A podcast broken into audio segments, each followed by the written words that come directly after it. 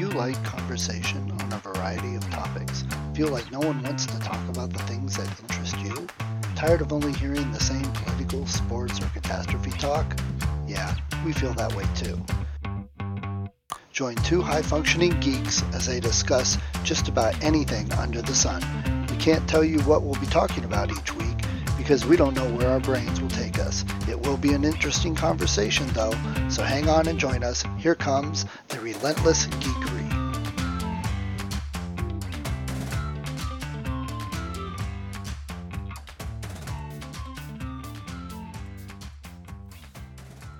With Zencast. Um, well, Okay. I- I know Zencastr has been updating a lot. Uh, they've added, well, the video earlier this year, and you can Okay. choose record video, record only audio, watch video, you know, multiple options. But now they've added transcriptions, which I think is really cool. Okay. And I saw I- that. I saw the note of automatic transmission, but Yeah. but yeah, regression testing. You know, when you push new features, you got to make sure your old features don't crap out. Well, that's true. And I used Zencastr Oh, yesterday yeah. and it was fine. So, uh, and I didn't use Zoom. I have found if I use Zoom, I have to reboot or Zencastr doesn't pick up my audio. But I haven't used Zoom for weeks. Okay, so I'm going to rant for a moment. We talk a lot tech. I don't want to talk tech all day. I want to talk horror movies. Okay. But a while back, I said, Hey, I wonder if Google Drive would be a better choice for cloud than OneDrive from Microsoft. So I looked and compared, and for a few dollars less a year, I get more storage on Google. Okay, that makes sense. It doesn't, I don't care what I'm using, I can use either. So I started switching everything over. That was almost a month ago, and not everything has synced up and uploaded to the cloud. It is so freaking slow. Literally, I won't see it move, and I have to stop, shut the service down and restart it to get anything to upload. And a day later, it's like 0.1 gig has uploaded. That's it. Wow. So on, on a much smaller scale, I've noticed that because what I've been trying to do, you know, I, I develop on my desktop because that's where I have my multi-monitor setup and so forth. And this is for my presentations that I'm doing for the comic book course at Baldwin Wallace. Well, when I um, uh, do that, put something into the cloud, and in this case, it's not Google or OneDrive, it's also Apple. I um, it automatically syncs various different things, and I can't find a way to like force it to sync now, except um, have it download a whole bunch of stuff to me as well as upload my latest version. So then I watch it, go through all the various different downloads, which I really don't care about, and it doesn't seem to give me an indication that an upload is occurring. Yeah. But then eventually it's up there because I go to my laptop where I really want to have it be. And that's when I see this list that has not moved for a long time. Suddenly the file appears. So what I've started to do, you know, we all develop right workarounds. I have a thumb drive that I pop into the back as a USB port, and I make sure we've talked about this also when you do pro- programs, you always have redundancy. You don't count on the cloud being available and the Wi-Fi being good, and the uh, so I have this on a thumb drive, and after a while it's going to be I'm not going to wait on the cloud. Whatever algorithm it's got that says do it in the background so you're not disrupting somebody's work, but then it looks to make sure there's like no activity or such a minimal amount of activity that if you're doing anything, it never engages. And so, like you're saying, you get 0.1% Yeah. when you want it to like complete. I can't be safe until you've done this Right. first upload. Oh man. And- Okay. And worse, with Google Drive, I check uh, my system resources and it's like 46% system resources, but I don't see anything getting uploaded.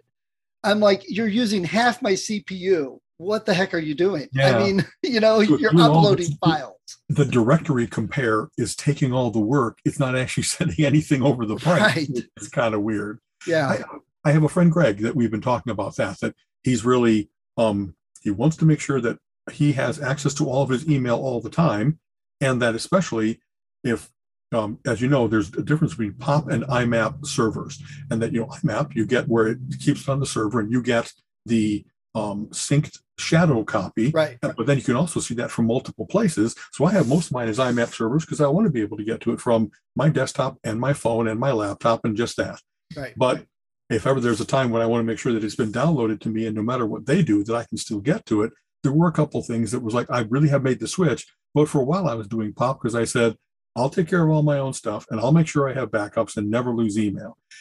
And now he's finding out that even though he wants to change to POP, like on Google's uh, Drive service or you know their their mail service, like POP is now grayed out, or it appears sometimes and then sometimes doesn't.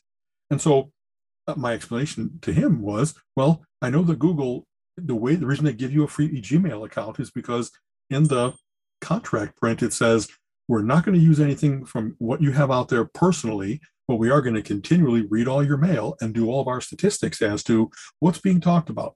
Uh, you know, how long or shorter emails, whatever interesting summary statistics they get. And so that's why they don't want you to have the ability to delete from their servers because to them, all your email is a vast data store and they don't want to lose that portion of the data. So, and, and it, it, it, you know, we were talking a bit last week about uh, choices people make and that we we shake our heads we can't believe some people believe certain things or you know people get so paranoid about security but in the wrong way. And then in other ways that you know they they download and use free apps that are spyware. They use things like gmail and say oh it's fine. But then you say hey uh you know give me oh i can't give you my password. That'd be insecure. Well you're using the same password for 50 different sites. I mean you know and and I, I will quick confession. Uh, mm-hmm. I did a stupid person thing this past week and totally my fault. I knew better. I shouldn't Uh-oh. have done it. And it yeah. was exactly what we were condemning last week. So last night I ate some chicken soup with dumplings and it spiked my blood sugar to 170. And I knew it would, but I told myself I've been exercising and eating good. It should be okay. Nope. But still, each of those dumplings, a little bomb of carbs, right? It was oh, absolutely. Boy. Oh boy. So, okay uh, and, and okay, so here's my other conspiracy theory rant. And I don't normally jump on this bandwagon, not because I love Microsoft and want to defend them, but I think sometimes they're unfairly and unjustly condemned. And I really do believe that because Windows 11 is coming out, that whatever these last couple updates in Windows 10 were, it was slowing everything down on purpose because there are things, uh, you know, we've talked about this how I work 36 tabs open, seven different programs all running at the same time. Right. Uh, now I can barely run one program without it spiking my CPU and taking up all my resources. Wow. I haven't changed anything. It's not like I've installed Google Drive's the only thing, but I'll turn Google Drive off. I'll turn my cloud backup off. I will turn multiple other internet things off and and it's you know one thing running and I can't use my computer. My mouse is jumping all over the place. Whereas before, I would be able to run, you know, seven different things with browser windows open. Yeah, I I don't know about Windows in particular, but I know I've read, unfortunately, any number of kind of verified stories that, at least hardware wise, places start to do things to make your hardware less usable, so you'll want to upgrade. And whether that's slowing down Wi-Fi or like you said, multiple operations. You're used to a certain palette of things that you always have available and can click amongst, and then the they don't make it stop working, but they add to the aggravation. And after a while, you're like, what I need is a faster CPU. What I need is a new machine. And and they've been caught. But then this is I've always hated this. You find out, wow, they paid $100 million, you know, a fine, a huge fine. Yeah, but they made $7 billion. That's a rounding error. That's a nothing. That's the, the cost of doing business. That's yeah. the Pinto defense way of thinking about things. They, they lose that many processors through error and packaging and stuff. Exactly that. And so I don't think it's paranoid when you see there really are people making those decisions. I will never buy a Volkswagen because in order to work with uh, pollution control, they worked actively on how to defeat it how to fake test results so that they looked better than they were, and how to not have, like, the, they said, we don't care about burning up the planet. We care about making sure that we can point to a chart and say, look, the Jetta is a fine performing machine. And it wasn't that they snuck by. They actively worked on how to how do they do testing and how do we make it so that we can stunt those statistics. That's incredible corporate malfeasance. You know what I mean? It was a, and it was it's never the corporation shell that you have to worry about. Who's the person that has that much power that can make that decision and force all their underlings to do it so they can actually do something so fraudulent, so damaging, so evil? Man, uh, this world, man, it just, uh, uh, and those psychopaths, those sociopaths that are willing to do that kind of stuff, they have all the skills to rise in corporations. They don't have any empathy. They have single minded obsession over success. They're willing to lie their pants off. That's like corporate I, America. I, I have to do this. I am only worth $3.4 billion. I, I need to really, I, I wouldn't be able to spend $3.4 billion. I mean, partly because I have no desire or need to own my own Boeing 747. There's no need for that. I, I, I just, you know, you might have seen this quote. I just read a quote of like, you know, multiple uh, uh, businessmen and authors and so forth are mingling at a party. And Kurt Vonnegut tells a story about how, you know, someone talks about, hey, I have $3.4 million and you as an author, how successful has your life been? And he goes, well, I have one thing that you'll never have. Oh, really? What's that? Enough. And that, whatever that solace in your spirit that comes from, I'm good.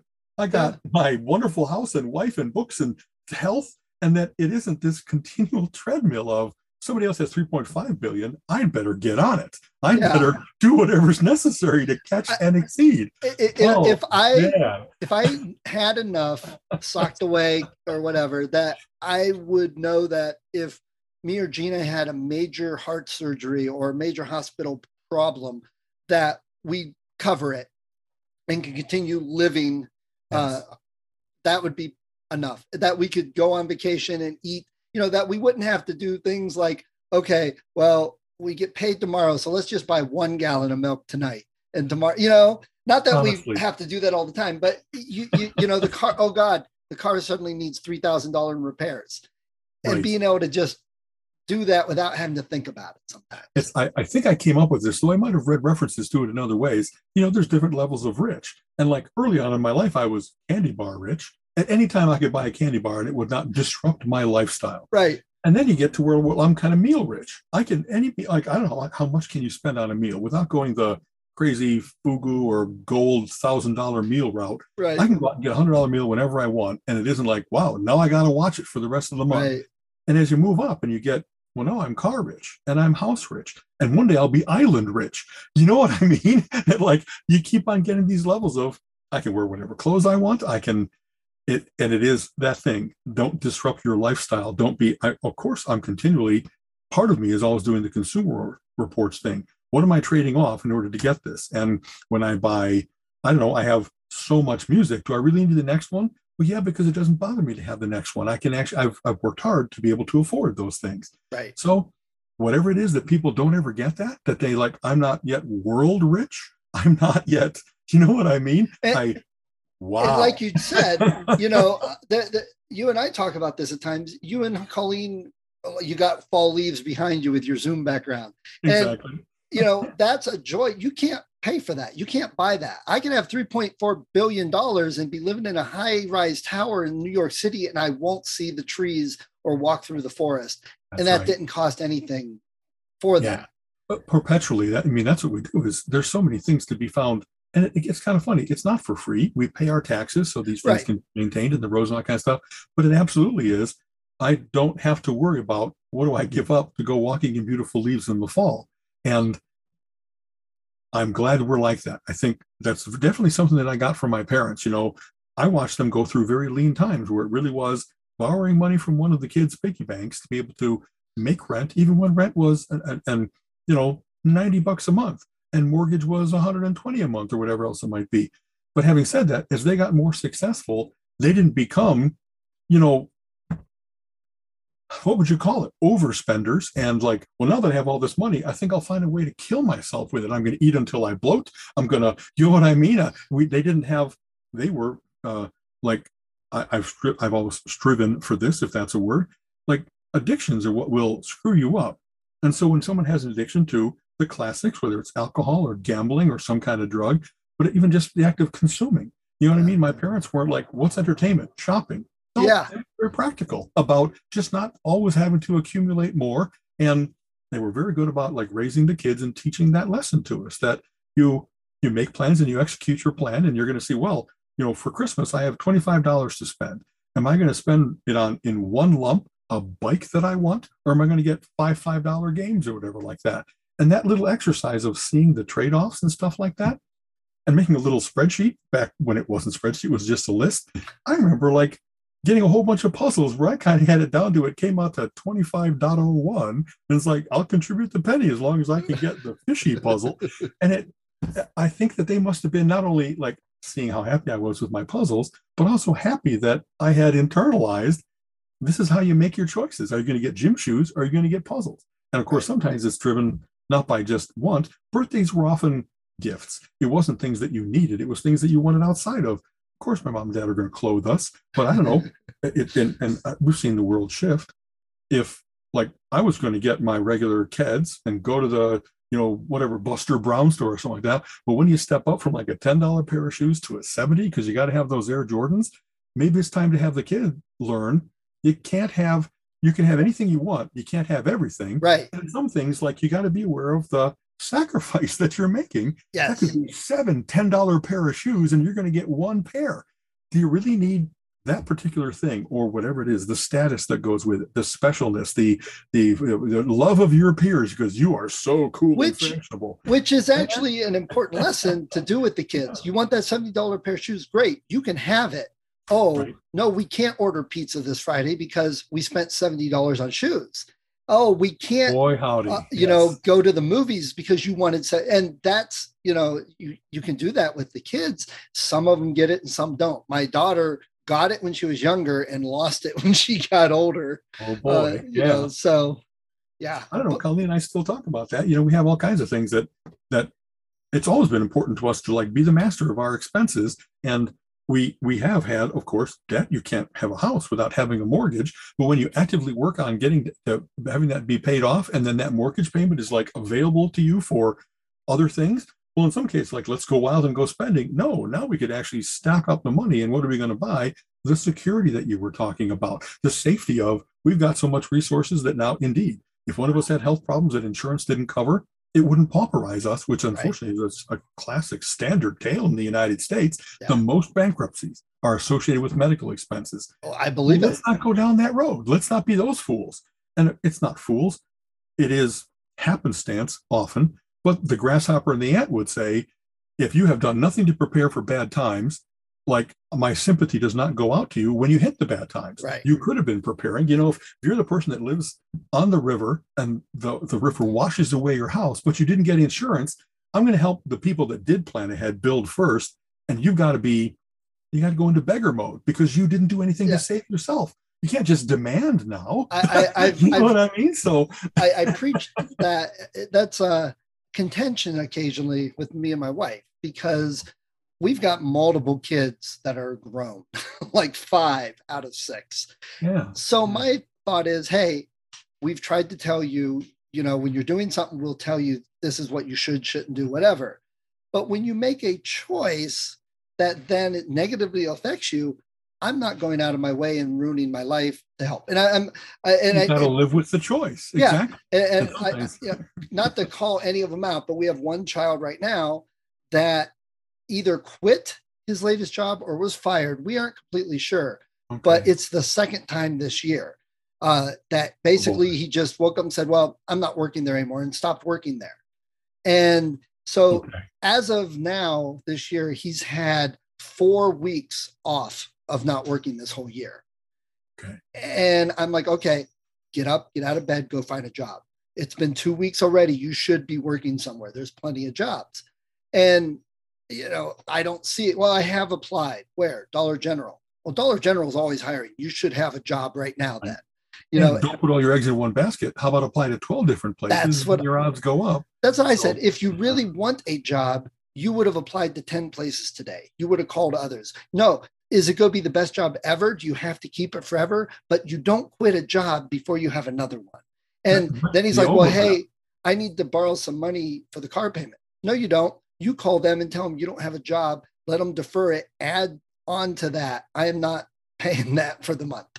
And that's caused some issues.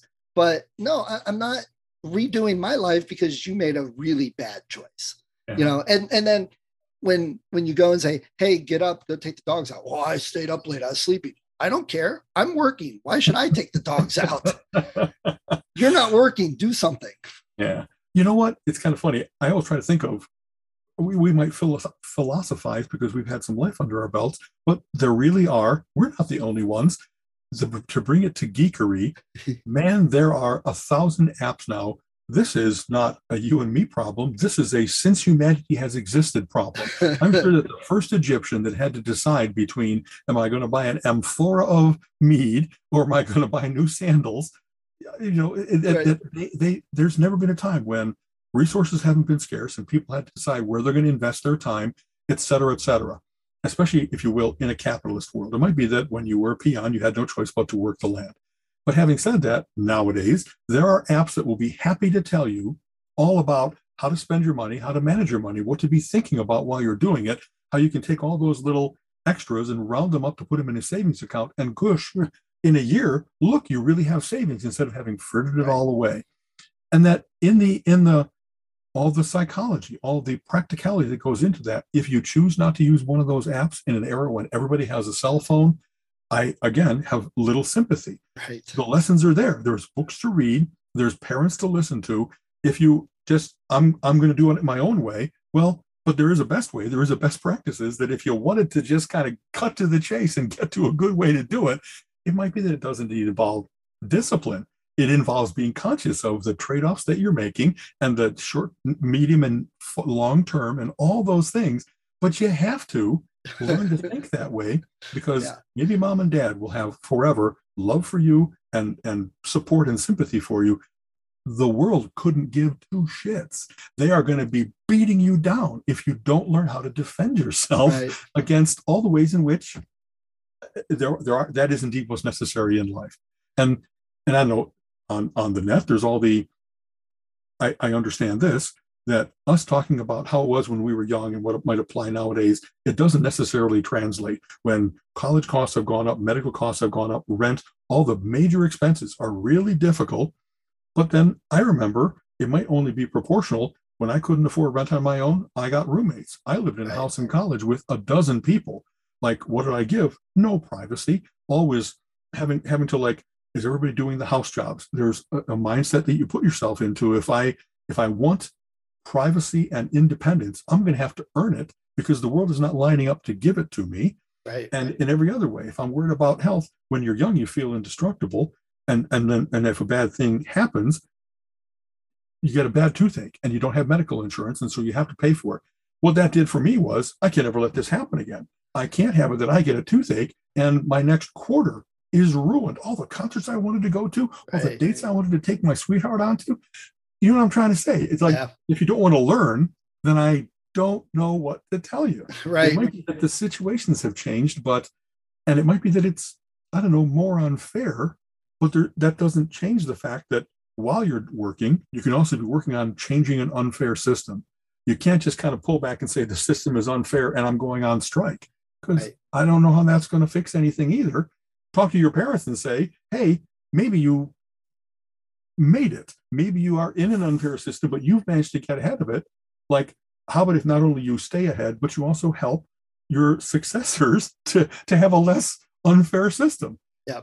I, and, I, wow. and, and that thinking, uh, one of the things I'm trying to work with now with kids and parents, because I know there's a lot of people, oh, I worked since I was 16 and, you know, I've made my own way and on and on. Mm-hmm. And that's great. I, I, think that's fantastic. A lot of those people have it together. You talk to them, it's like, well, I'm, I'm I don't have my house paid off, but I've never missed a mortgage payment. Uh, my car, I, I I have low interest and I'm making the payments on it, and we always have food on the table. You know, they've done well. They've done that. Yeah. But they've kind of put the glass ceiling for themselves in their mind. They're always well. You know, I've worked hard for somebody else what they tell me to do, when they tell me to do it, and how much I'm going to get paid for it. And right. and that I, lesson of becoming an entrepreneur and not yes. answering to any master, but actually getting everything you do, it comes back to you instead of yes. filters. you know what I mean? That's so. one of the mindsets I'm trying to work with parents for kids now because there's a lot of like you said with the apps there's a lot of opportunities that kids can start now doing some of these things, learning some of these skills. I mentioned to you, I interviewed that Evan Skolnick, who was a comic book writer and a video game writer. And uh, those, eh, you know, one of the biggest things he said was people just need to get experience and do it because I don't care if you graduated from high school. I don't care if you have a degree uh, in an MFA in writing. I don't care if you've uh, gone through computer science. Right. The guy that Tell shows how many projects you've worked Yeah. on. he said the guy that shows up that didn't go to college but has worked on five different video games, he's going to get hired before the guy with college. He's like, so, and I'm like, experience. and yes. that is something kids can start now. There are kids that are, you know, in second, third, fourth grade working with tablets. There are apps and programs they can use to make little video games. They can learn the structure of a story and writing. So you get a conflict and how to resolve it and develop Yes. the characters and turn that into the video game. And by the time they get through high school and they've kept advancing their skills, well, now they're creating multiplayer games with other people, different disciplines, all working together. And they go out into the world and they can say, well, you know, I, I did this. And well, heck, you're hired. Who needs Exactly. college? Who needs a $150,000 debt when I'm getting game people to hire me now? exactly. And You know- that's a whole different mindset than our world has been in. Another, it's kind of funny, you know, I I have learned so much by reading, not having to go through it myself. You get to live a thousand lives if you Right. just about other people's experiences. And so I remember, you know, when I was first starting to be an entrepreneur, I didn't think, well, I'll just figure this out on my own. I read entrepreneur books, the E Myth, and how spend your time doing the thing that you can do that not everybody else in the world can do, Yes. and farm out a lot of your other stuff. But having said that, there was also really wise things like, you know, if you're going to work for someone, nothing matters more in so many ways than the 20 minutes of the job interview where you're, what are you going to pay me? You, if you go high or go low, if you have some idea of risk versus reward and some idea of confidence and some idea of your real market value, you don't have to let the rascals set you $10,000 less than what you should be making. And then forever after, pay the price for having been pegged lower than your real worth. Right. Because other jobs are going to say, well, I'll pay you 5% more. Yeah, but I started off 10% less. Well, uh, that's not my problem, is it? And so being a hard ass in that 10, you know, 20 minutes of salary negotiation can set you up or good or bad forever, if you will. Right. And, and, some of the only ways of breaking out of that were to become an entrepreneur and say, I set my rates. I don't have, like, my negotiation is this is my price and you pay it or you don't, but I'm not worried about what what are the grades the uh, e through 1 through 37 and i'm going to start off as an e7 but i hope to work my way up to an e13 you know what i mean you're not in this big restrictive system and all you're doing is kind of maneuvering and jockeying instead of saying no this is my real worth i'm aware of my scarcity i'm aware of what i can do i'm aware that i'm the premium i'm really good at what i do so i'm not your standard cobol programmer i'm really freaking good and i can prove it because here's the list Yes. of projects And that that's- that's the End You result. I mean? and the thing is, I have gotten, and this is a little secret, uh, I have gotten multiple jobs just by being very brazen, by saying, I know I can do that. I don't really know how right now, and I don't have all the information right now. I know I can do that. I, I got my job on the cruise ship by sending out a letter to agents saying, Hey, I am at the University of Akron. I'm a music major.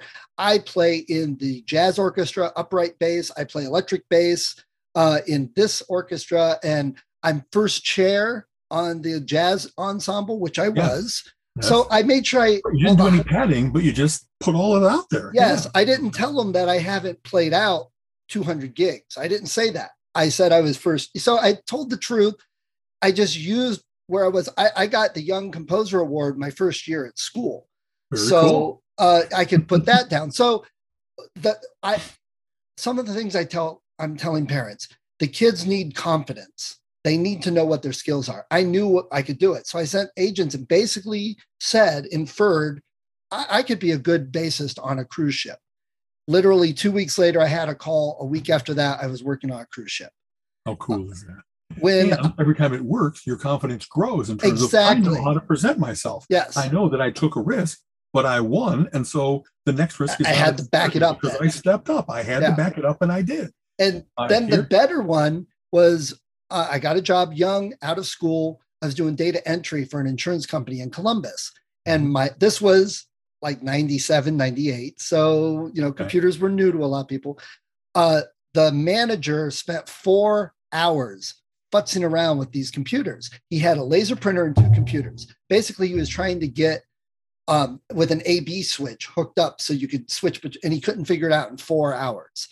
So I watched him, and at five o'clock, I clocked out and I said, Hey, uh, Mark, do you need some help? He goes, Well, I don't think this is working. I says, Well, I know a little bit. You know, I'll take a look at it. Five right. minutes later, it was working. And he says, Wow, that's pretty good. I said, Well, yeah, you know, and I talked to him and we were getting new computers for everybody.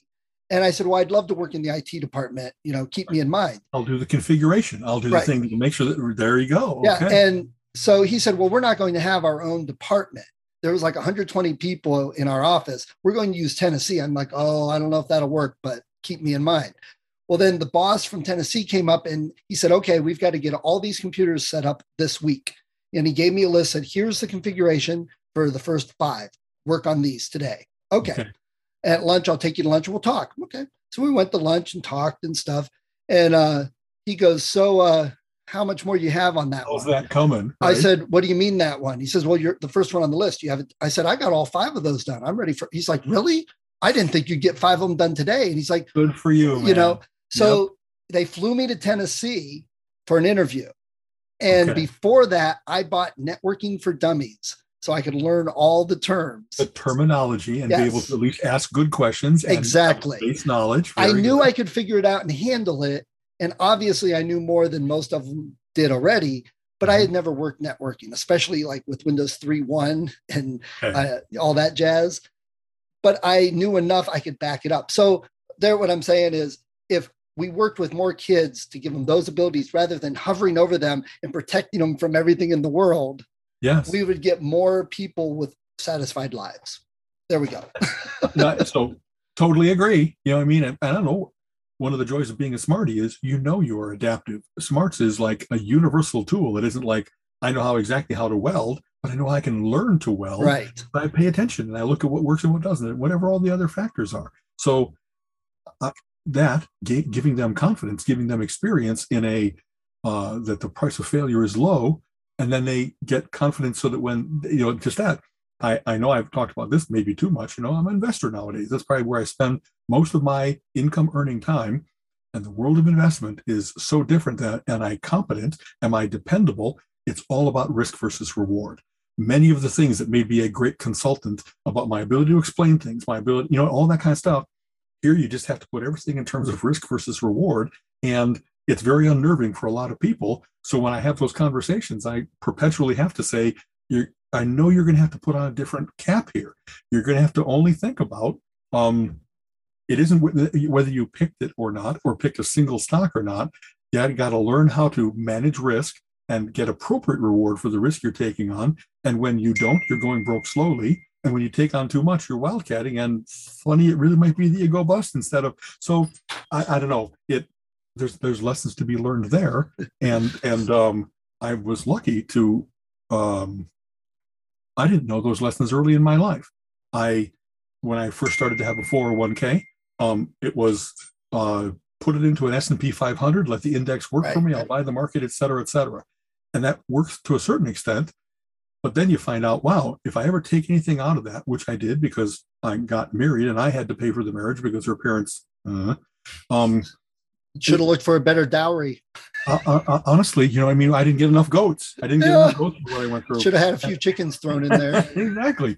But then you find out, as everyone will tell you, you know, what matters more, contributing twice as much for years 20 to 40 or contributing the right amount from years 10 to 20 out of that 40 year period. And I did indeed shoot myself in the foot by having accumulated a certain money, giving it back, and then you've lost all those years of compound yeah. interest, all those years of gain. So I don't know, another one of those things that how do you tell someone who like, what do they want? A new car and to, to take their lady out and to take their guy out and whatever else it might be. And yet that that little bit of developing a saving habit, that little bit of just make it automatic so you don't make the choice all the time. It, those are such important lessons. And I, I wish that there was like in school, we've talked about this, there sure should be some civics lessons and some practical life lessons about here's how to have a checking account and here's how to have a savings account and here's how to have an investing account and that these are if you do this right you're set up for life and you don't you're kind of set up for misery You know what I mean? Or at least you're not going to get ahead in the easy way. You're going to have to be the one that writes the great song or the great book or has some kind of breakthrough. And that isn't most people's lot in life. That is the trying to hit the lottery in various different ways instead of saying, I don't know, the millionaire next door, they just did it gradually and it and it still works out because you let time work for you instead of against you. So Well- and, and like I said, geekery wise, there's things that do that for you nowadays. You know what I mean? If you have one of those apps that says whenever I spend something, it rounds up to the next dollar and takes that 79 cents and puts it into a little savings account, or that it it tells you about what stocks to buy, but it says don't forget diversification. Don't only listen to Robinhood and say I'm putting all my money into GameStop. And then wow, when that blows up, then you're back to fucking square one right. it's it's just important to have those things have that intelligence built into it and if you're not using it to like stay healthy lose weight save money et cetera et cetera you're really shooting yourself into the foot in, in the foot Yeah. oh well oh well So, all right. Uh, um, let's jump. Ping segue. There you go. That was you go. smooth, wasn't it? exactly We've it's October. It's mid October, and we were going to talk horror movies.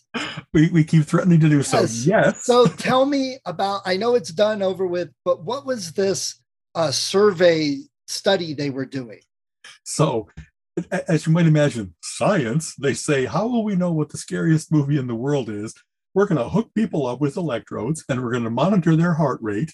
And the fear is that acceleration of heart, the pumping of adrenaline, the fight or flight response. And so they said, here's the state of resting heart rate. Here's how it gets elevated pretty much throughout the movie. And here's the biggest spike. And so, of course, I immediately have some issues because uh, scariness is not only jump scares, it's not only the startlement, sometimes it's perfect dread. Right. Sometimes, you know what I mean? But and you know that right there sounds like the premise of a horror movie. You yeah, know, hooking kids up and then Yes. saying, can we make their heart explode? Can Right. we do this? You know what I mean? so anyway, Let, us go to the stats. It that this study says the most scary movie of all time is Sinister. that the way in which it makes you continually be on the edge of your seat, continually be heart elevated, and especially the jump scare is really well done.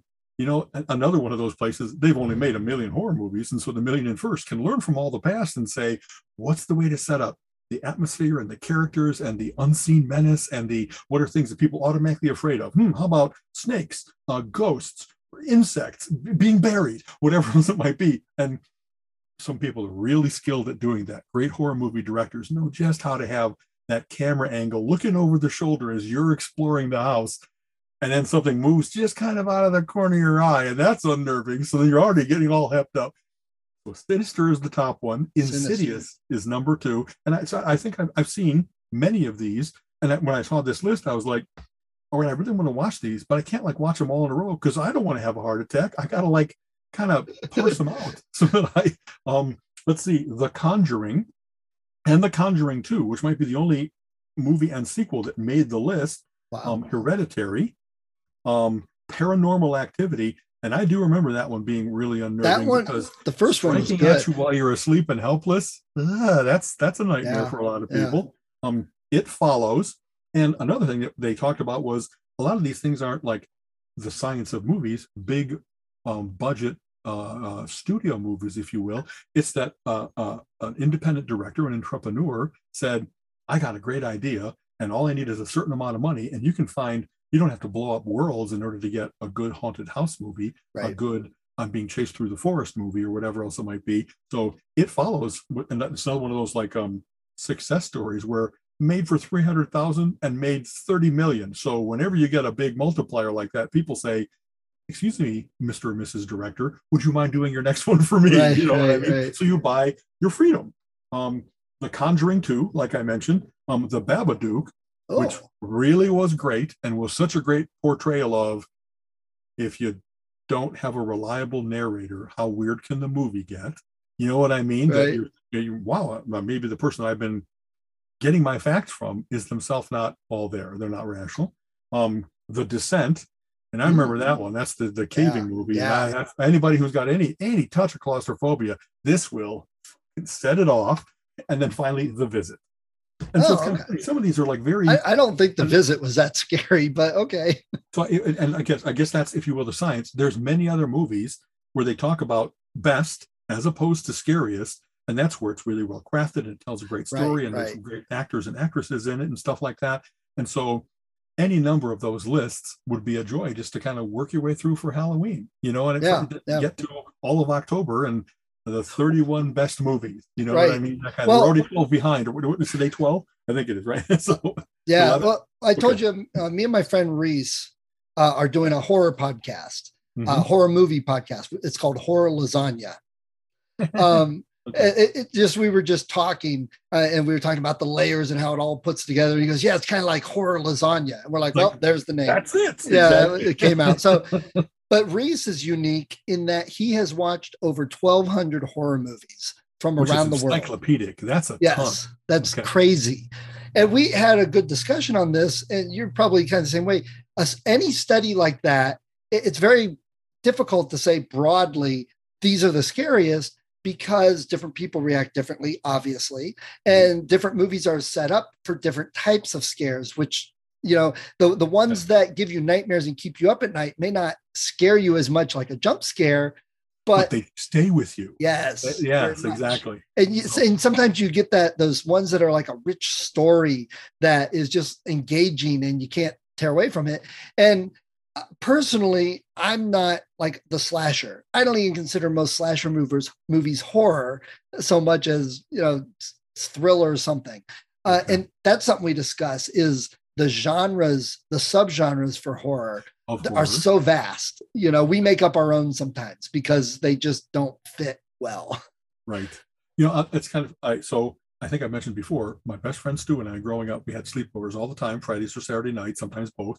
And we would watch Screaming Yellow Theater in Chicago and Creature Features Friday and Saturday night. And so we got a wonderful exposure to old like 50s Roger Corman movies Oh, and old Hammer movies from the 30s, yeah that kind of yeah yeah as well as more modern stuff. And uh, if you will, some of what like whatever stayed with you from when you were that young, uh, we saw dozens, if not hundreds, of those movies. But there's certain ones that I can still tell you to, to today. Man, that was scary as hell. We we saw one called The Haunting of Hill House. Yes. it made multiple remakes of it. But the original is it kind of like classic thing. People are brought to a house. They all got to stay there in order to get the inheritance or something like that. But they're all in a house, and there's a scene where two women are rooming together, and they hear something coming. They're in the room, and they show the door. They hear something coming down the hallway, um, trying doorknobs. And so, and the camera's really good at showing their faces, showing the thing, and they see, okay, we got the key in the door and it's locked, so we're kind of safe. And and so they have a thing where you know you can see this shadow of feet at the door. Something is shoveled in front of them, and it gets you know they're trying to holding their breath to be really quiet and not want to be heard. And they see the feet move away, and so they go. You know, so bam, bam, bam, bam, bam, this huge pounding on the door. Man, Stu and I jumped, wet ourselves, screamed. His father had to come out and say, I work tomorrow morning. You guys can't be this loud. but it was that perfect cinematic setup of you get the relief of you think it's over. And then the jump, Right. you know. I remember seeing the Wicker Man when we were young. Oh, and yeah. please, you know, please do jump in with your faves. This is the one where there is no jump scare. It's that ever building dread. Now, and it's the original with Edward Woodward, not the current one, where people are in a small town in England and they're finding out that you know it it um uh, they keep the old ways, and by that meaning, there's a big wicker man being built, and in order to make sure they have a good crop that year, someone's going to have to go in the wicker man and be sacrificed, human sacrifice.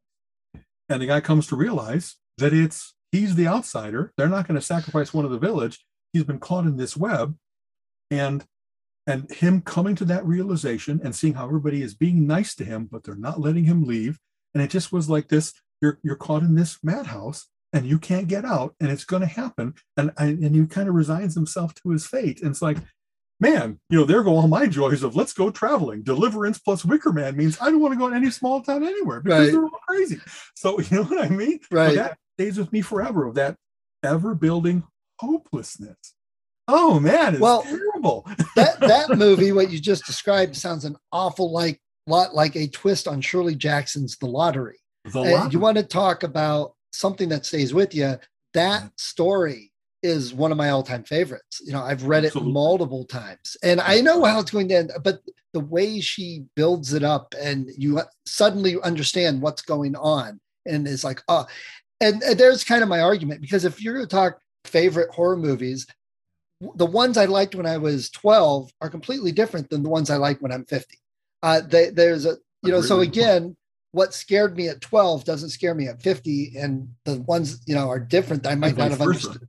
Yeah. Exactly. Yeah. Uh, I, I, one of the favorites that I, is just, you know, you see it once and that's it. Is uh, the Sixth Sense with um, uh, Haley Joel Bruce Osment. Willis. and Bruce exactly. Willis. Yeah, Joel Osment. Exactly. It's not a And it- jump scare. It's not going to make your heart explode, but Right. it's engaging. You can't tear yourself away. And then when you find out the twist, it's like, oh, and it Right. stays with you It's forever. Very well crafted. Yeah. Absolutely. Yeah. I, in some cases, it isn't even the entire movie. I remember specific scenes that will stay with you forever. There, we saw one called "The Horrors of the Black Museum," oh. where Oh. some guy is a museum curator and he's kind of gone mad. And at one point, someone takes a pair of like historic binoculars and holds them up, and the guy has rigged them so that needles spring out and go in his eyes. And like, I don't know that I could pick up a pair of binoculars forever after without first holding it away and like touching things to make sure it wasn't going to spring out at me. And I guess that's similar to like, you know, boy, we I remember seeing, and because William Shatner is about to go to space, I've now seen wonderful memes that capture this. He has a famous Twilight Zone episode. So this is from Love 60 that one. years ago, right? Where Yeah. he's, uh, he's flying on the plane and he looks out and sees like a little gremlin out on the wing tearing the plane up. And he's telling everybody, hey, what's going on? And of course, when they all come to look, it It's has jumped away and it's gone. And so they think he's the crazy one. And I, because of that, there's a scene where he's kind of calmed down, but he has to check one more time and he opens up that little thing and the goblin's face is right in the window. And it really is like, ah! And, and I, I could not, you know, when you're inside and it's dark outside, and so you have the light from inside reflecting on the glass, and like I couldn't easily open drapes without expecting to see something staring in at me for years and maybe Right. still today. So what a fantastic thing that the guy came up with that image of the sudden it's not just out on the wing now, it's looking in at you. And I, oh man, how well done. And I'm not the only one. People talk about the psycho shower scene that people Yeah. to this day cannot take a shower without knowing the door is secured. They can't get on a plane worrying about the gremlin. It's how effective, how Yeah. perfectly made. You know what I mean? And Twilight Zone is such a, a masterpiece. It's an, an- a national treasure. Uh, not every episode is great. Uh, there's some clunkers, of course, but the ones that are so good are still so good. I've been watching some of them this month, and I watched one last night that this guy was trying to. Uh, he was against immigrants. He was against uh, minorities, and he was wearing almost a Hitler Youth outfit, and he's you know getting the people riled up. And the Right. ghost of Hitler was telling him what to say and what to do. And and I'm watching this, going, "Oh my God, this could have been filmed two years ago." In the Yes. past, you know, it, I'm like everything there how to rile people up, what to say so it riles them up without being false, but not quite the truth. And, and I'm like, oh my, this is crazy. And this was 60 years ago that this Yeah. was made. Exactly. I guess so. It shows just how effective, you know, demagogues, iconoclasts can be in riling up people, playing Yeah. to their fear of the other, playing to their Yeah, hate, exactly. whatever. You know what I mean? That They're coming for your children or whatever Yeah. else it might be. You're right. That's that is like if there's anything, I know that there's a certain um almost prejudice against watching anything in black and white uh, uh, amongst people that have are used to color. And yet, if there's any reason that you should overcome that, it's to see Twilight Zone. Twilight Zones, old Outer Limits. You know what I mean? Maybe the some- monsters on Maple Street or the monsters are coming to Maple Street. That Okay. one is still so good. You know, absolutely. Uh, so you talking about scenes? What about the Evil Dead when they stomp on the head and the eyeball goes flying right down somebody's mouth? Right? I mean, that one Exactly. forever. You know, so the fact that Sam Raimi and others are still doing things and that had that, you know, the first guy who did the, the Wachowski brothers, right? No, no sisters that did bullet time in the Matrix, where he leans way back and you can see, with, and like with rifling and everything, Yeah. all these things going on, that it everybody that saw that movie said that changes movies. I need to be able to do that if I'm going to be current and competitive Yeah. with how to do cool special effects and stuff like that. So it's I um I think that there's a lot of like uh, some part of scary movies is also you're uh, regular people trapped in extraordinary circumstances. And so and that's very Hitchcockian. You know, there's all yeah. kinds of people that just suddenly they're accused and they're on the that's run. Stephen King too. Stephen King, exactly. And so that uh, Colleen has occasionally asked me, why am I watching a scary movie or a guns and explosions movie, as she likes to talk about it? And some part of it isn't I like death. It's I think, what would I be like? Would I be able to bear up under pressure? Would I keep a cool head? Would I I don't know, I want to fight for the right, but what if you kind of don't know because that what you thought was right is falling apart around you? You've been lied to, et cetera, et cetera. I think right. there's, I don't know, a, a, little bit like we were talking earlier about, you know, you got to help people prepare for tough life circumstances in a place where failure is not, uh, the possibility of failure is not lethal. Movies give you that, that you can really say, wow, what would I do if I was in a in an asylum full of crazy people and you know, could I? Uh, it doesn't matter the specifics. It just is. I think some of it is catharsis of getting that out of you. Some people are. We talked a little bit about this last time, right? That um, some people are oxytocin people, where they like the pleasure drugs. Right. Some people are adrenaline people, where they like the high of excitement and fight or flight and all that kind of stuff. Right. And very much, you know, horror movies speak to that. And so I have people that like they seem pretty pretty normal, but then when you find out that they like the slashiest of slasher movies, it's maybe because their body chemistry is just such that this doesn't interest them, but this does. Yeah, it yeah. gets a rise out of them. It gets a memorable activity for them. Well, the so our podcast uh, that we're not doing movie reviews of common, very popular movies. Uh, okay. We're the our our guidelines were movies that are great, but that most people don't even know about, and movies I love that. I love movies. Yeah. Unless you told me about it, I wouldn't know about it. But man, it's high quality, like you're saying. Yeah. And movies that don't have lots of known actors. We've had a few with some people we recognize, but you know, nothing with Tom Cruise in it. Uh, okay. because that's going to be a, a $200 million Hollywood big budget movie. And we didn't want that because everybody does those. We wanted to do different. And then each season, Reese is picking a theme. So season one was friendship, which is not what you think about. Um, okay. And and so each like movie, the little boy that has a little girlfriend who also happens to be a vampire, right? Kind of right? Which don't, don't, let the wrong one in, or whatever. Yes, right? we okay. watched we watched the uh, Swedish movie, not the American version of that. Yes, which is the original, the, yes. the authentic, if you will. Yes. Okay. and and then we discussed the films, what we liked, didn't like, and you know we go through, and there's a lot of spoilers, FYI. But yes. there most of the movies on his list I've not seen. So it's him watching them for the second time and me watching it the first time. Then we discuss it, what we notice and see. And I have found it, that some of these movies are so, so good that I watch other movies and I'm like, well, this kind of sucks compared to this other stuff I've seen, you know, right. and it makes it difficult. And w- we did um, a bonus episode of American remakes of some of the movies we watched in season one. And how do they bear up? they the- were horrible oh, across man. the board. The, okay. uh, now, so even though they have that as a template, they don't get the essence, the the jewel. yes, it. they kind of fumble around with it. They, oh, and, and we talk about why that is, and what American audiences expect that most of these foreign films that we watched are different than, and what they changed to try and make it a you know more palatable for American audiences. And for us, it's just not as scary. It misses the point of the movie. The very first one, Martyrs, is not something I would recommend for 99% of the people I know.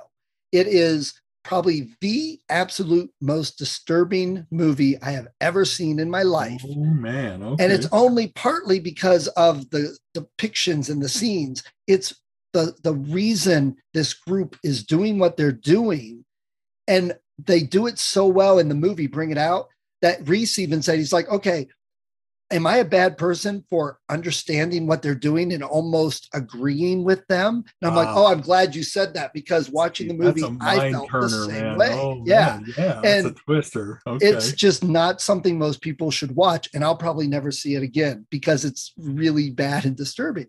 But yeah. when you see a movie that makes you think that much and draws you into it, it gets difficult to then go see the next Halloween movie or Fr- Friday the Thirteenth movie. Right. you know, so less. It's so Yeah. It's so you know, I, I, having I don't know, I've seen a lot, and so one of the things, I, even relatively young, I think I was aware of is different cultures have different things that they find scary, and so and different time periods do. So when Stu and I are watching this movie, like Invasion of the Body Snatchers, right? and it's like, well, they're kind of corny, but it wasn't corny when you were worried about communist infiltration Yes. throughout the United States and that people that you thought were your friends are not, and they're not, you know, as obvious as a spy. They're actually an alien species, pod people and stuff. And and when you're talking about like big insect monster movies, it's not about big insects. It's about we're using radiation everywhere in ways that we don't fully understand, and what could be bad consequences from that getting out of control. I, I've seen Godzilla. Japanese uh, Godzilla, Japanese movies where wow, this little ghost girl comes out of the TV. It's a little girl. Oh, what do you, what do you mean that's scary? Well, Yeah. if you see how they do it and how that I don't know, Japanese have a very different. I sorry to speak to the stereotype. There's a lot of people on a small island, and so they have much less privacy and much less um, sense of individuality. They're much more about the collective and what's good for the collective. And when you see horror movies that speak to that and how that can be occasionally a form of madness, or that people learn how to abuse that and use it against others, that I, there's all kinds of manga that I've read that was like, wow, that is so not American. And if I try to put myself in the frame of mind to get this, it really is, uh, wow, I don't know that I would have wanted to grow up like that. Where this Right. would be that you think this is close enough to normal that it might happen. You know what I mean? Right. And, and then whether it's, I don't know, Swedish or German, whether it's South American, there's various different by stereotype things that cultures find spooky. And and during the 60s, like we talk about, you know, here's the zombie movie, here's the invasion of the body snatchers. 60s, you see the village of the damned. And like, Mhm. what's that kind of a metaphor for? Well, youth culture was popping up. People were finally going, wow, we really don't understand these kids, the British invasion, whatever, mop tops and Beatles and that kind of stuff. But the bad side of that is we don't know why they're becoming juvenile delinquents. We don't know how to stop it. And what if they weren't just juvenile delinquents, but actually had power, like Children of the Damned, Village of the Damned? It's like fear of youth played out you know, much bigger than you would expect. Right. I'm sure there are books that explain much more than I do and much better understanding in detail. But those are some of the things that I picked up of, you know, I don't know. In 70s there was um black exploitation movies, and like what would be a terrifying thing for a white person? Oh no, I'm trapped on the bad side of town and there's no way out. Uh, You know what I mean? That Yeah. they just they spoke to the fears of the times in a lot of ways. It's kind of cool. Horror Yeah. movies, like comic books, like any number of other movie genres, are very reflective of the times.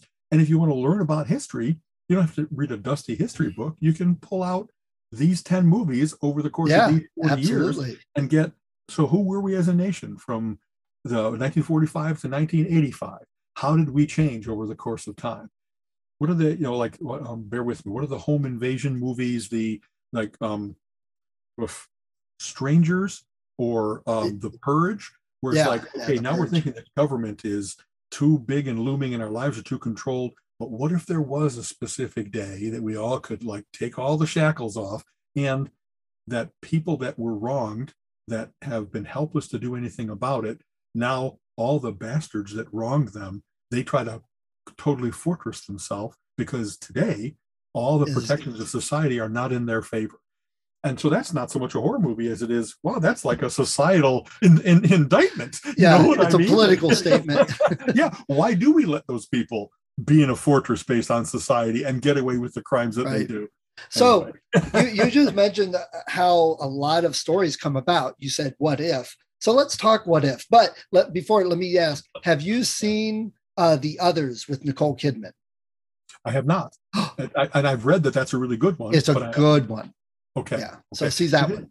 So and and again, spoilers. From what I understand, it might be one of those things where she's being haunted or something like that, but then you find out that it's the other way around. Yeah. It's very well done. Okay, so because I I that um way back to Henry James, right? The uh, Turn of the screw. Turn of the screw, where it's like, wow, this is like you said, same with the lottery. The craft of how they've written it, of how they presented it, is so good that you really think you know what's, what's going on, Right. and then boom, the change, and then you go, well, they played fair though. they gave all kinds of clues, and it really is this and this and this. We, we talked about that. We talked about the turn of the screw because we watched The Innocents from 62, I think. Uh, okay. It's a very Hitchcockian type movie, very well done uh, for the time. But mm-hmm. there's something like 47 different versions of movies based on Turn of the based Screw. on Turn of the Screw. And okay. when it started, Henry James said it was really just a ghost story. But in modern times, it's turned into a psychological story and it's changed as we interpret it differently. So we yeah. talked about all the differences. And the others is kind of inspired by uh, the turn of the screw, but not really based on. So uh, I'll tell you, you know, what would be a big horror movie for me is like I really strive for rationality. I think that there really is a real world and that you can come to understand it and stuff. And if I had all those things where it's like, okay, something just happened that I can't account for, and it's unnerving, but on I go, and then you keep getting examples of maybe the world isn't as you think it is. It would not only be, well, now the world is scary. It's more like, I'm unraveling. I'm right. I'm all what I thought was real in the world might be that I've been living in a simulation or whatever the explanation might be. And to see that, to see things come apart that are so much a core of my being, if you think the world's a benevolent place and you find out it's not, if you think the world should make sense and no, it doesn't have to, right. that would be like a, movies that stay with you kind of forever. The, the center does not hold. Right, exactly. So what if? Oh, what um, if? did you like it? So I've liked them because I think that they've been pretty smart about maybe a little bit of wish fulfillment. When people see movies nowadays, they'll often say, "Oh, that could have been better, different, yeah. whatever it might be," and that's what they're kind of playing with. Is the Marvel Universe has a way that it has evolved over the course of these last, let's say, 60 to now 60 years, and and it, when they have a body of work, they often use the term canon for like, right. here's the original Sherlock Holmes stories. And if you want to be authentic to them, then you have to be like, well, this is who Sherlock Holmes and Watson and Moriarty were. And if you do twist to that, you have to make it so that it's internally consistent, even despite the twist, but you don't just throw it all out. You don't have people that don't act at all like Sherlock Holmes and still call them Sherlock Holmes. It's kind of unfair, it's inauthentic. Some part of what I don't like about What If is there's been all kinds of work that's been gone into Marvel and DC universes to make them so that they kind of make sense. They hang together, that even long ago to today, there's explanations for, there's through lines in terms of plots. Characters have developed um, and been through some real trials and sometimes came out triumphant and sometimes broke. And so, but there's still been some sense to it. And the latest trend with Marvel, especially the What If universe, is it's that it's there's a multiverse and that you know an interesting philosophical concept has always been well there's an infinity of universes and every time that you make a decision you kind of fork off another version right. so you know here i am talking to you and there's another version where now, where now we've i've gone off and i've gone to work but otherwise we're still talking and so small things you know they don't matter but in the classic you know you step on a butterfly back in prehistoric times and it changes everything i want those changes to make sense and I kind of want to be able to come back to the real world, knowing that I just kind of went off on a fancy, but I came back.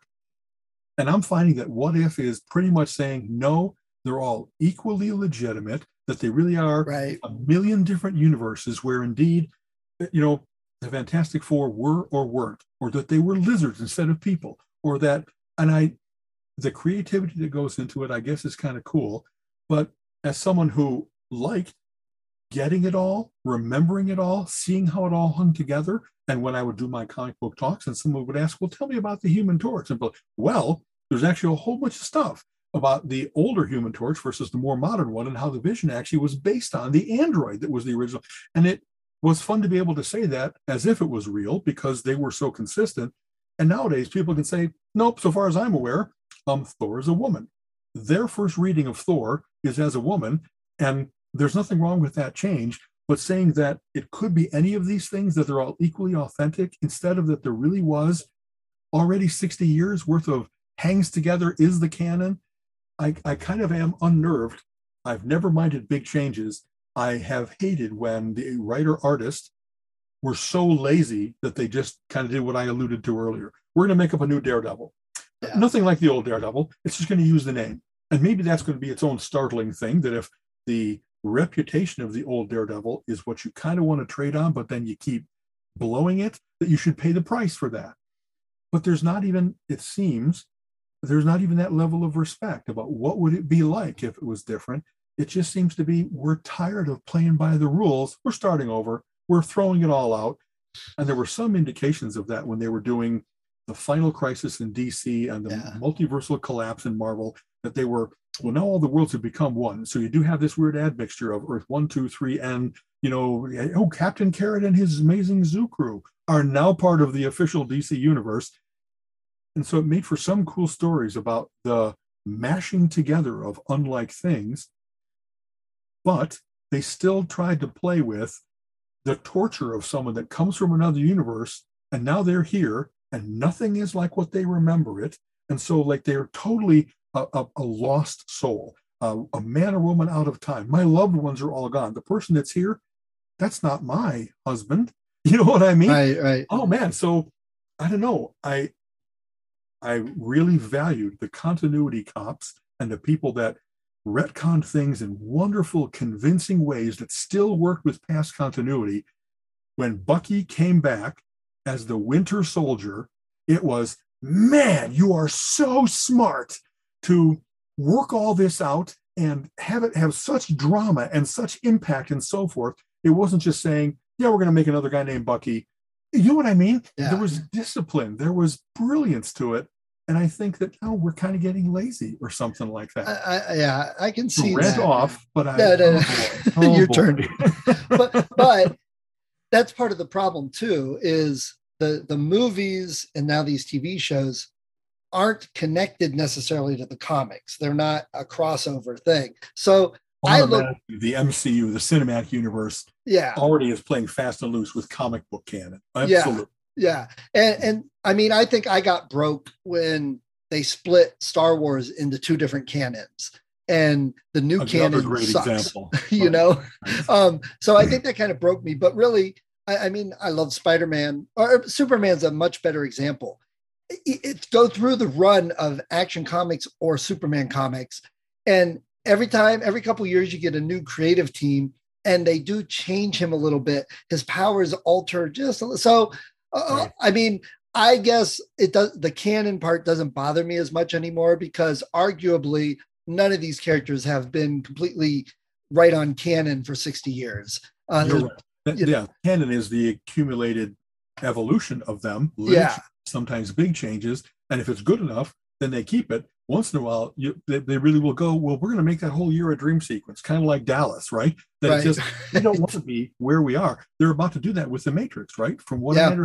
The Matrix Four is going to pretty much say we're kind of a sequel to Matrix One. We don't like where two and three went, so poof. And, and uh, I don't know. I- I'll have to I- see how it is. I'll have to see yeah is that it's going to earn my saying, really? You're just going to like make that cease to Well, exist? you want to talk about that uh, we mentioned halloween movies uh, the you know the the halloween movies with michael myers That's like been I know. yeah Yes. yeah the new one halloween kills and you know two years ago they had halloween that's a direct sequel to the first one that's like the third direct sequel to the first one so they have like three timelines in okay exactly it's right. a slasher movie with this much story who cares about canon that's not we don't go to watch it for the canon not Right. those you know but Right. so my thing with what if is i loved most of the stories but they never made it completely clear whether they were actually including all of this as part of the canon for the MCU or if it was an alternative just for fun thing. Uh, Right. Because Star Wars, they took a lot of the old stuff and they're putting it online, but they're calling it Legends. And anything under Legends does not fit into the timeline now, but it's fun stuff to, you know, so they never made clear what What If was.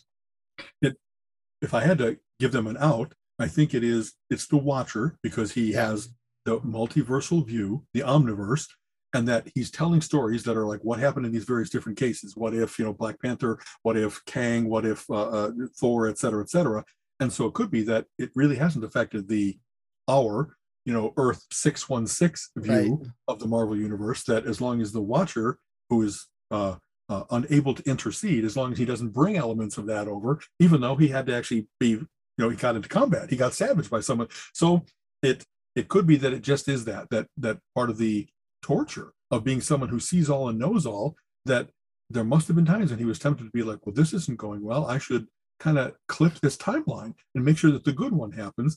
And I, I don't know, maybe it really will not be the high impact stuff that I did when there was a what if series of comic books for a long time. I never had the sense that they were going to try to find a way to work that back into continuity, that they really were saying, eh, we went on a flight of fancy and said, yeah.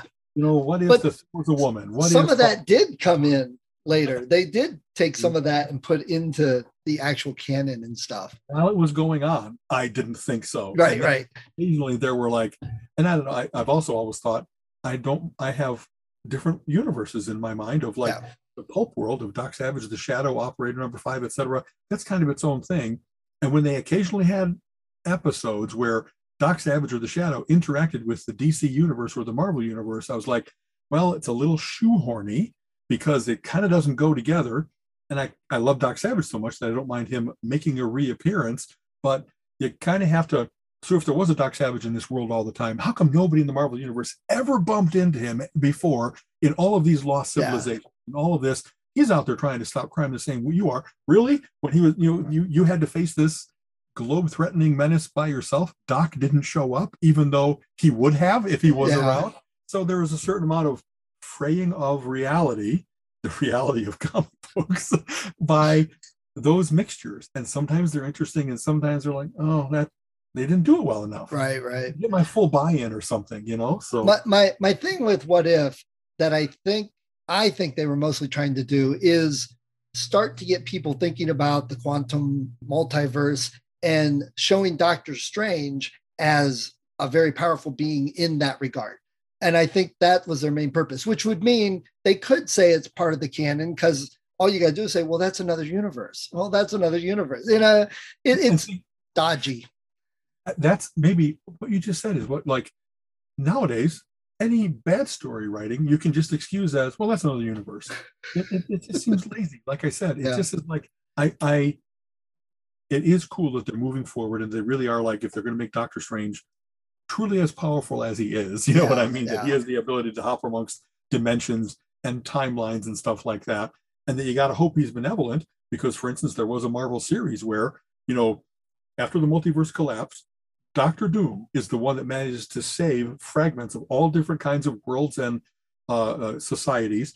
And they're all on Doom World. Yeah. And his sheriff is Doctor Strange because Doctor Strange realizes that the only way to preserve this candor of a world so that it could maybe one day become the multiverse again is to ride herd on it so that the most warlike or the most pestilent um, societies don't take over everything and destroy everything. Someone's got to right. be in charge of the roaches of the of the locust.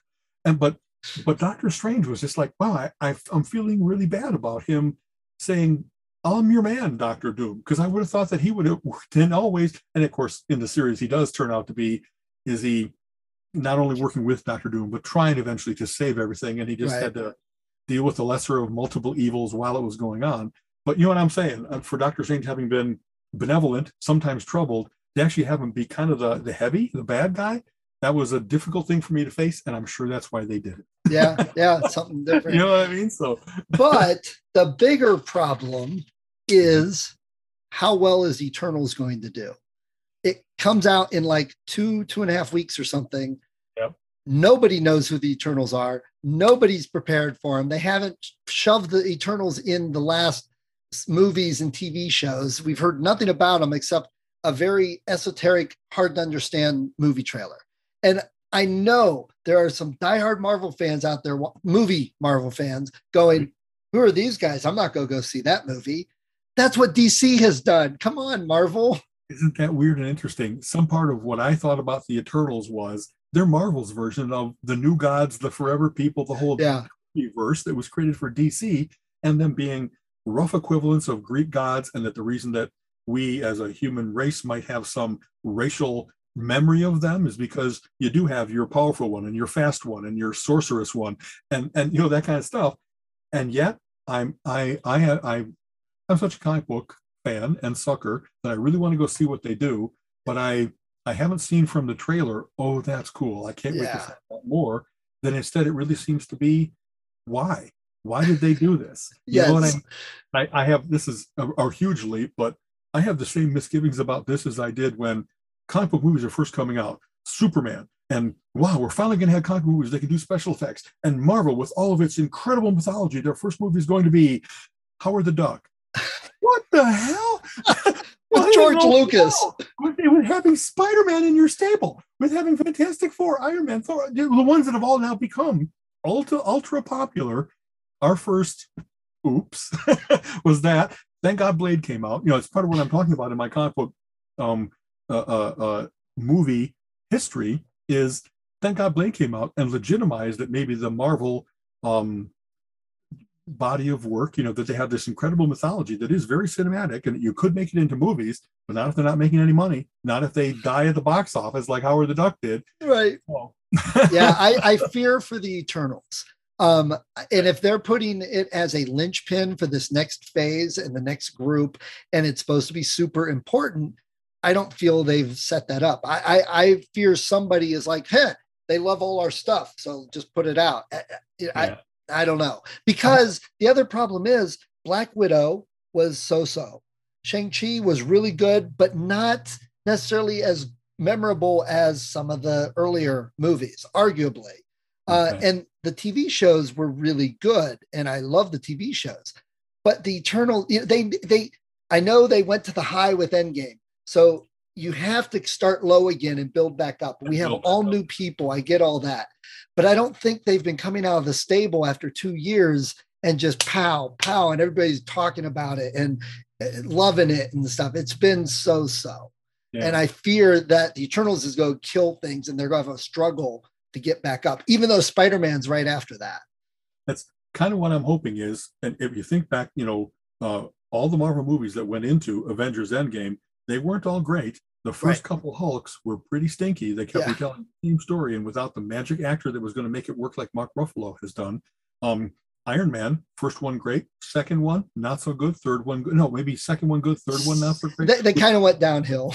Whiplash, you know what I mean? Like, like that's just not a good enough villain, even played by uh, usually a real scenery chewer in terms of why have I lost his name? Um, darn it.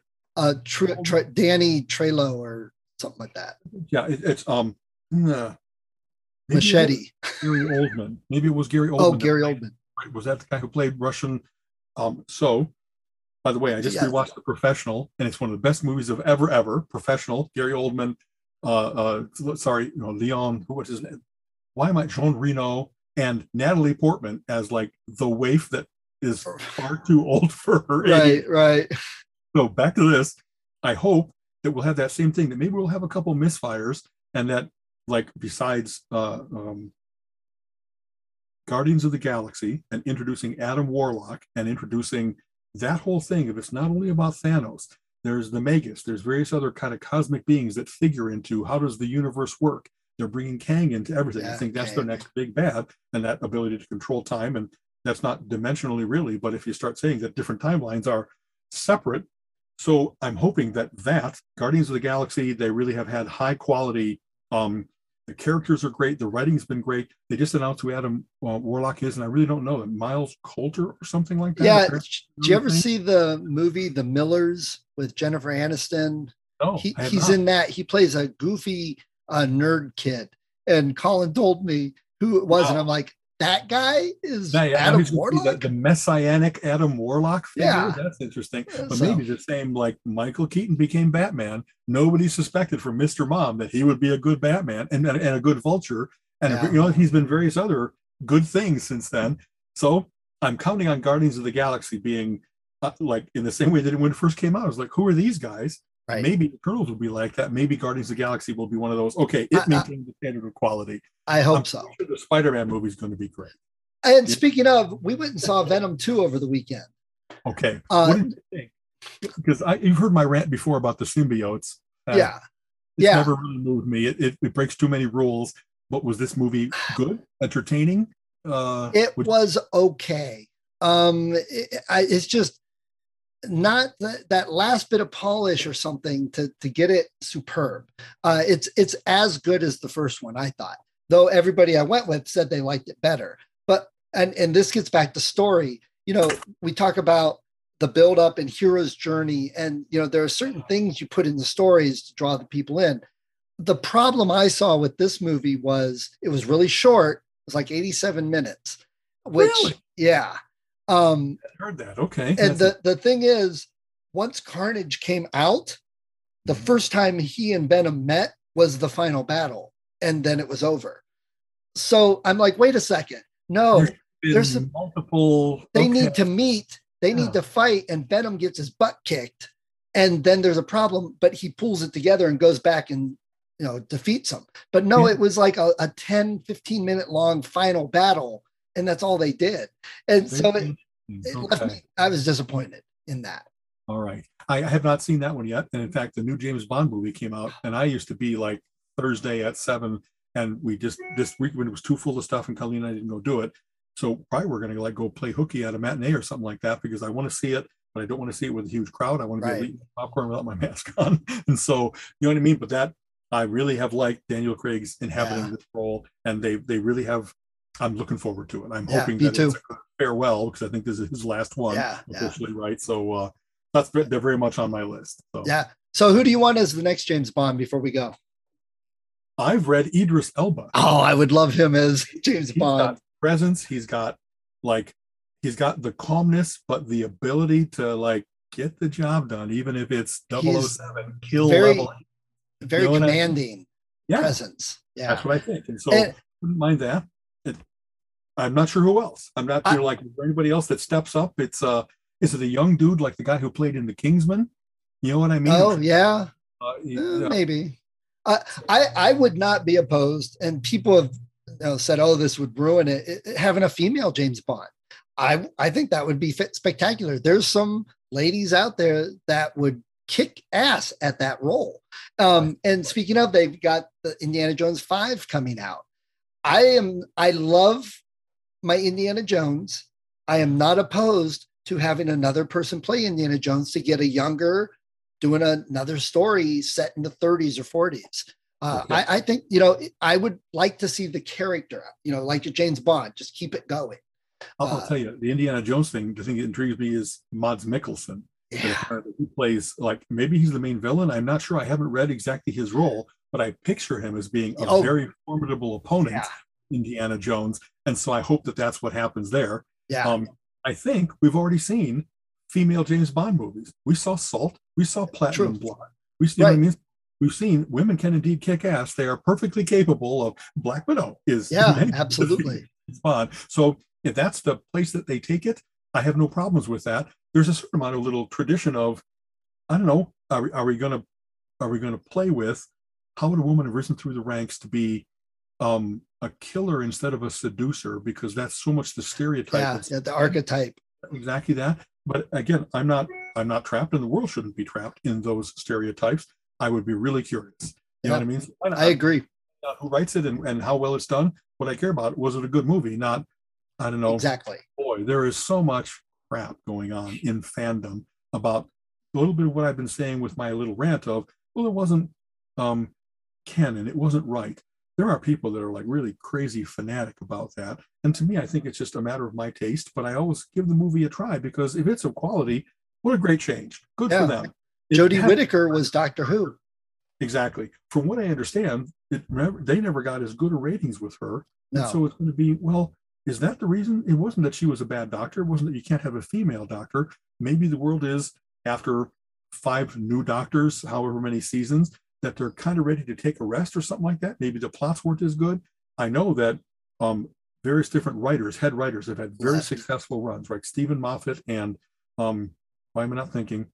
Russell Davies and stuff like Yeah, that yeah. and that whoever was the showrunner for this just didn't have as good a run on Doctor Who as these other guys have.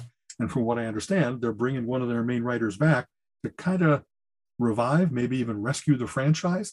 And if that's the guy that really does understand what Doctor Who is about, what the Daleks are about, what the Cybermen are about, and kind of brings back the essence of it so that it's more successful, I'm okay with that. I sure don't attribute it to being that she wasn't a great Doctor Who, that it was, you know what I mean? I, Right. I, I, hmm, I have my favorite amongst the Doctors Who, and but that doesn't stop me from wanting to see every one of them because the whole right, cool mythology is there. You know what I mean? right. It's- Absolutely. So uh, anyway, that's uh, James Bond is comic booky enough. Yes. we'll we'll see how that turns out. Absolutely. Yeah, it's on my list. There's a lot of good movies finally coming out again. So, Exactly. but you know, you get a lot on streaming now. So that's good, I guess. You know, let's let's let's, let's become couch potatoes. Actually, you know what? I, I know I've said this before. There are certain movies that I really want to see on the big screen Yep. with developing screen and the big sound, and I want to be lost in the movie for two hours, not distracted by the phone or the toilet gurgling or the fact that I'm in my room, even with a big TV. I want the spectacle of it. yeah. and so any absolutely. Star Wars movie, any James Bond movie, I just kind of want to go, I'm in your hands. Give me two hours of overwhelming energy. make it worthwhile. Yep, Yeah. absolutely. One thing I Uh, wanted, or I'm almost done. Yeah, no, go ahead. last thing I'll say is so hey, what a cool backdrop. Colleen and I love leaf peeping and peak leaf season. And one of the cool ways in which geekery enters into this is there are wonderful models of how climate works um, across the United States, Uh-huh. and that week by week by week, you can see based on all these readings for temperature, humidity, soil, whatever else it might be, that here are the probable um, early leaf, mid leaf, peak leaf, post you know, peak, and we've been using that to plan trips. So this weekend we're going to go to Kinzua Bridge, which is I've been this there. It's nice. Pennsylvania at the old railroad trestle that looks out over the valley. And this whole valley is filled with a great mix of deciduous and coniferous trees so that it's an explosion of color. It's not all orange um, like this. It's a bowl of tricks where there's all these pockets of different colors. And I just remember it being spectacular. And we're going to go down to Hocking Hills later in the month because, as you know, it proceeds south as we get cooler and stuff like that. And there are certain trails that people are already post- posting pictures where they look really nice. But man, when that's in full leaf, Yeah. spectacular. And I love that. We hiked in the Cuyahoga Valley National Park this weekend, and it was a wonderful hike, but it was still 90% green. And Well, because the weather's been very warm. It, It has it's been unseasonably warm, Yeah. And that's what you need is warm days and cool nights. And it hasn't been plus a little bit of rain, whatever the peak conditions are. But I love the fact that those models give me like, if I go to this county in Pennsylvania right now, it's perfect for leaf season. Not all the rest of Pennsylvania. You got to go to like near Hormel and Allegheny State Forest. And I just think it's very cool. There were times when you'd have to like look up a, a newspaper from last year from the Kancamagus Highway and say, well, usually it's around October 15th. And you'd go there on a vacation and hope. So Yeah. nowadays, it really is that ability to pinpoint and those kind of models that let you do that are so useful for aurora borealis, for leaf changing season, for when are the monarchs, when are the cicadas Yeah. coming. All that And is cool. And yet we don't those models for climate change. So stupid people, learned that these things really work. Anyway, that- and that's what you were saying earlier about some of the apps because there's apps that will help you and track all of this and they're very social so people add to it and input it's like when i'm driving down using google maps and it says there's a speed trap ahead is it still there yes or no you know everybody going You by inform the world exactly. Yeah. Waze has been based on that. That it wasn't just maps; it was current traffic conditions and that kind of stuff, and that man's co- collective, you know, consciousness was what made the app work and work because you get all the gas prices, you get all the open and closed roads, and cool stuff like that. Yeah. yeah. Yeah, absolutely Back all right man to a thing called All Trails, where it's like that. It, it has trail maps that you can actually not only have to connect to the web, but download to your phone. And like, we love going hiking, and this gives you the ability to know you're never going to get lost. It's aware of where you are. It'll tell you whatever misadventure we once had in South Dakota, where we went off the trail and walked far further than we should have. And this will be something that will just prevent that from ever happening. So, now does that app allow this is one of the things i do like about some of these apps and the socialness of them is you're on a trail gps it's got your point but then you reach a certain point and it's like ping and you look and there's pictures that other people have taken from that same spot you're at it does have some of that where it's like you know almost step by step it'd be like pause at this point and look down this valley and you'll see that this is where three trees came together and made kind of a a, a pickup sticks type thing. If it's still there then it's like well how cool. I wouldn't might not have noticed that if you hadn't told me. Right. And if it's fallen over then you're the one that says uh sorry that went down. You know what i mean? Yeah. the mushrooms finally ate it away enough and it collapsed or whatever right. right. So cool man okay as always a pleasure we actually Yes. got through some of the things we said we might talk about We did. who knew, who knew that was possible it was really bad segues but okay we'll deal with that so we're okay but we, we jumped correctly. All right. yeah all right Have a great later man of- All right. You have been listening to the Relentless Geekery Podcast. Come back next week and join Alan and Steven's conversation on geek topics of the week.